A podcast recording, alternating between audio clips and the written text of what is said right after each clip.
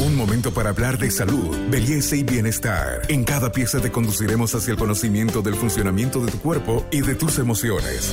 Para avanzar hacia una mejor versión de ti mismo, esta es una sana idea de Pharmacorp para que te mejores.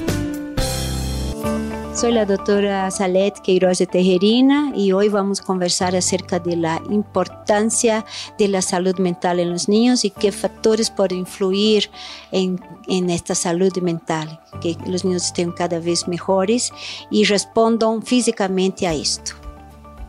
Bienvenidos a un nuevo podcast Buen Vivir. Hoy hablaremos de las recomendaciones médicas y de la salud mental de nuestros niños. Y para eso le damos nosotros el saludo a la doctora Salet Tejerina, quien nos va a decir ¿Qué recomendaciones tendríamos nosotros que darles a los padres, doctora, para que cuidemos la salud mental? A veces solamente nos eh, ocupamos de los síntomas físicos, pero no de los síntomas emocionales, ¿no? Sí, ese es un momento súper uh, delicado.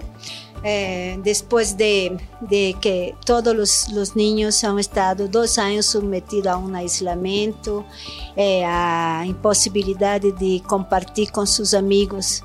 Eh, entonces es, es, es, momento de volver a la vida normal, sin olvidar todos los, eh, los cuidados que hay que tener para no aumentar también las enfermedades en el hogar pero es momento de volver a la vida normal.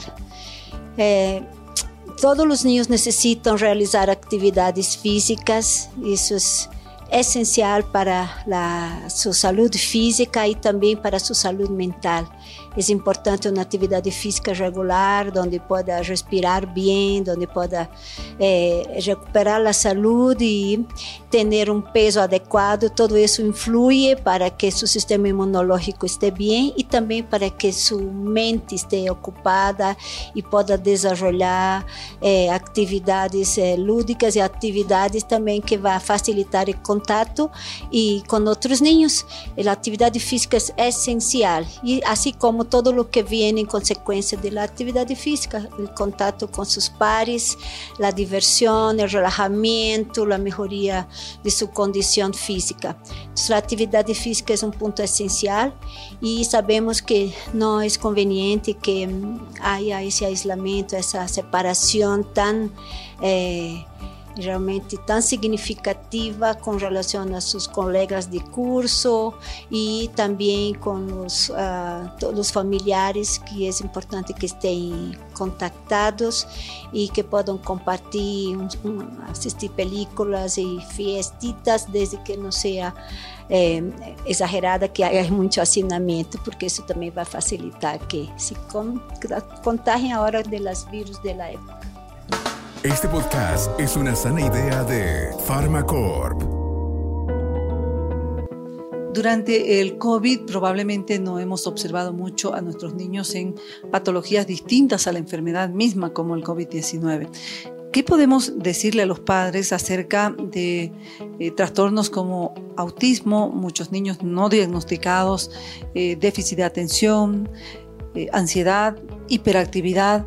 ¿Cómo nosotros podemos detectar esto a tiempo para poder apoyar a nuestros niños y darles tratamiento con los especialistas? Sí, eh, muy atentos a los hitos de desarrollo, a todas aquellas habilidades que un niño debería haber desarrollado en su momento e, e associar-se comparando com os demais ou estando atento também às recomendações do médico. Sabemos que que os chicos eh, em determinada idade vão começar a, a emitir palavras, vão a começar a comunicar-se, não necessariamente através de um linguagem oral, mas de muitas maneiras, eh, mirando a los ojos, señalando, sonriendo, respondendo, dependendo da idade, a, a sua maneira. Quando esses hitos de desenvolvimento não se apresentam na idade que se espera, então os papais têm que estar muito atentos, não?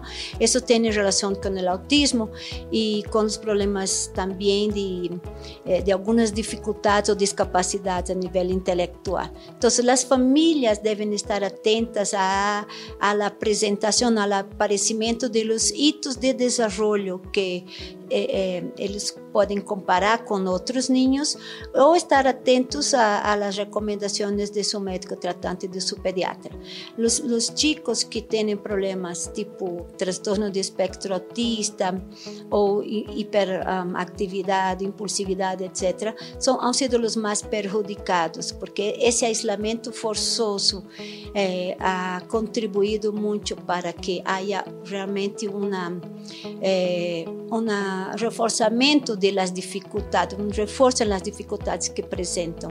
Não? Ele não estar em contato com outros ninhos em uma aprendizagem ou com profissionais, eh, isso ha complicado muito os casos de, eh, muitas vezes, de TEA e de la hiperactividade. Os ninhos han estado sometidos por la necessidade a, a, a, a eh, aparatos eh, aparatos tipo celulares ou computadoras e isso também faz com que se separem, se eh, mantenham realmente eh, fora de, de, contato, de contexto natural deles mesmos, que facilita sua inserção, sua inclusão na sociedade.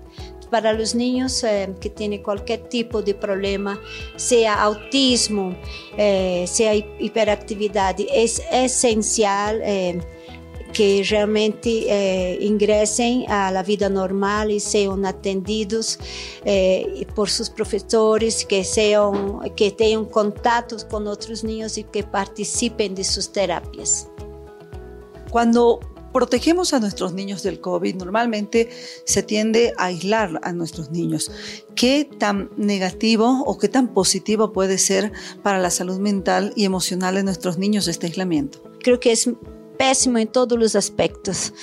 O isolamento, em seu momento, foi necessário. Estávamos um, começando algo des, realmente muito desconhecido, muito perigoso, muito assustador, aterrador, por, pero se sabe que não é uma, uma boa política que ha contribuído para muitos problemas, aumento de casos de maltrato, de abuso, eh, de retraso eh, e com relação à saúde física, está eh, aislado, ha permitido que esse ninho não tenha a imunidade natural, que é uma consequência do contato com, com outros patógenos, com vírus, que são comuns na niñez.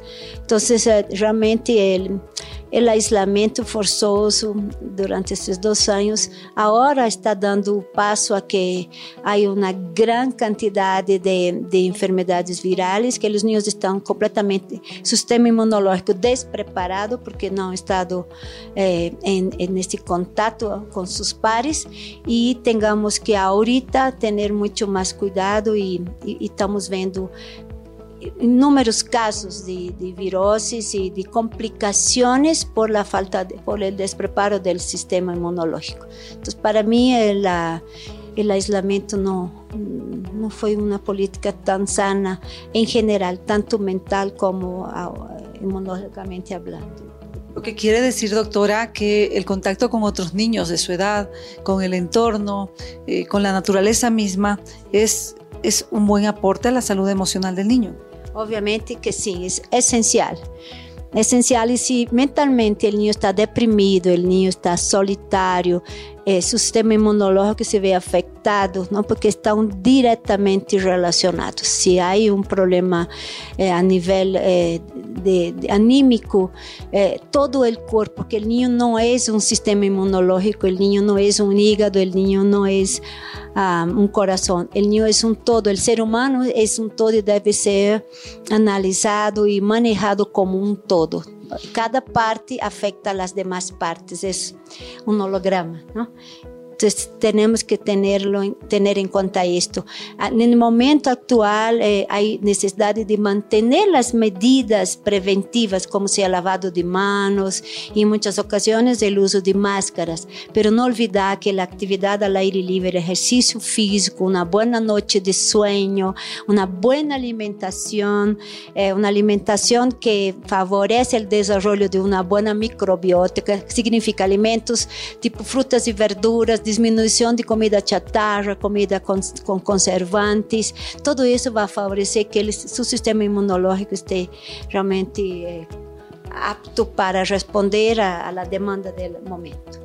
Soy Carmen Melgar y hemos hablado de la salud mental de nuestros niños post-COVID y la importancia que tiene en sus vidas socializar, tener contacto con otros niños. Con nosotros será hasta nuestro próximo podcast.